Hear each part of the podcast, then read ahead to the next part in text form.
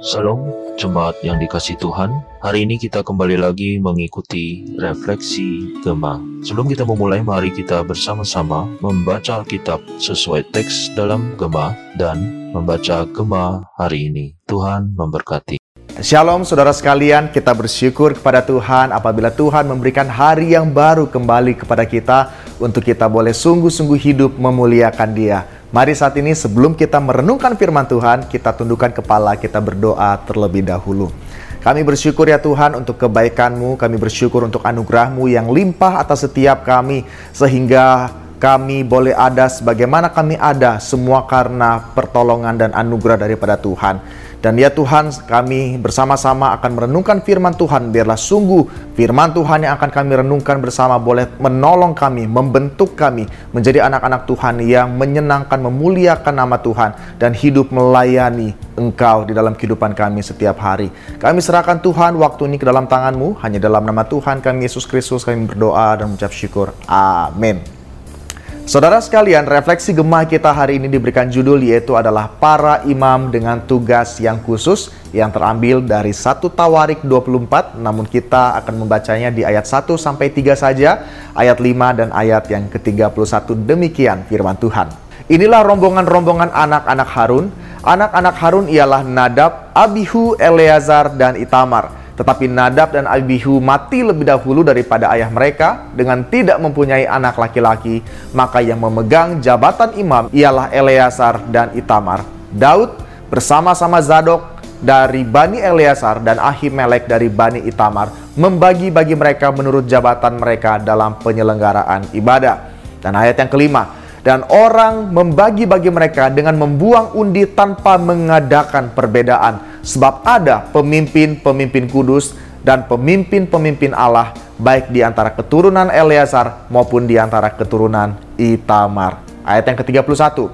Mereka ini pun sama seperti saudara-saudara sesuku mereka. Anak-anak Harun membuang undi di depan Raja Daud, di depan Zadok, Ahimelek, dan para kepala puak, para imam dan orang Lewi. Dalam hal ini seorang kepala puak sama dengan saudaranya yang terkecil. Sedemikian jauh pembacaan firman Tuhan kita hari ini.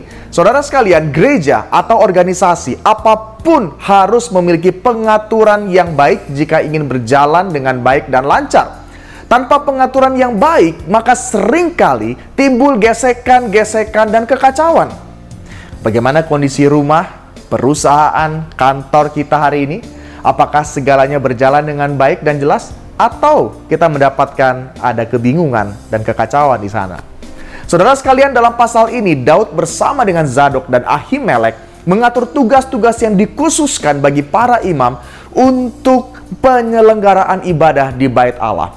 Daud membagi tugas para imam tersebut mulai dari anak-anak Harun yaitu Nadab, Abihu, Eleazar, dan Itamar. Karena jumlah yang tidak seimbang antara 16 orang pemimpin dari keturunan Eleazar dengan 8 orang pemimpin dari keturunan Itamar, maka pembagian tugas untuk mereka harus dilakukan secara transparan dan adil tanpa membeda-bedakan jumlah dan keturunan tertentu agar beban dan tanggung jawab yang diberikan sesuai dengan kapasitas dan kemampuan masing-masing kelompok. Dalam tradisi Israel, pembuatan keputusan dengan cara membuang undi adalah cara yang sudah umum untuk menentukan kehendak Allah, sehingga hasilnya pasti akan diterima oleh semua pihak.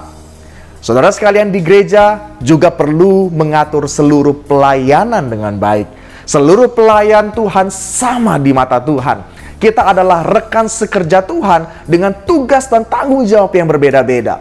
Jabatan gerejawi tidak merujuk pada kekuasaan, tetapi pada pelayanan. Apapun jabatan Anda dalam gereja, Allah menghendaki agar Anda melayani dengan penuh kasih dan tanggung jawab, serta bekerja sama dengan sesama anggota jemaat dalam membangun tubuh Kristus, sehingga segala sesuatu berlangsung dengan baik dan teratur seperti yang dikatakan dalam 1 Korintus 14 ayat 40.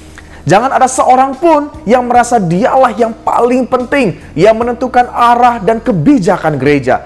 Gereja bukan tempat untuk mendapatkan pengakuan dan kekuasaan. Justru di gerejalah kita belajar saling melayani dan merendahkan hati.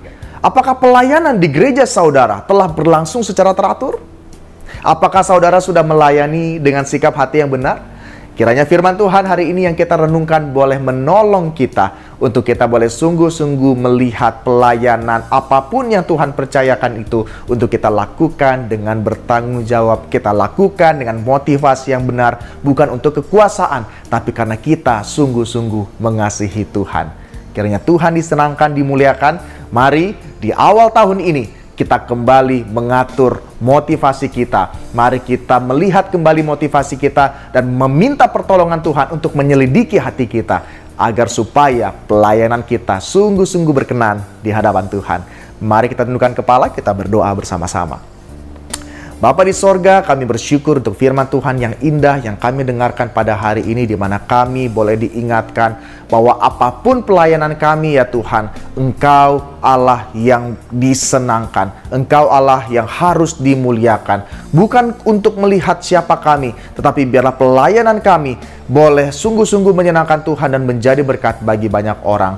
Ada kalanya ya Tuhan, ketika kami melayani, kami ingin dipuji, kami ingin diakui, tetapi biarlah Tuhan melalui firman Tuhan hari ini kami boleh sungguh-sungguh melihat pelayanan adalah suatu hal yang menyenangkan hati Tuhan, dan Engkau Allah yang harus diutamakan di atas segalanya. Tuhan mampukan setiap kami, hanya di dalam nama Tuhan kami Yesus Kristus kami berdoa dan mengucap syukur.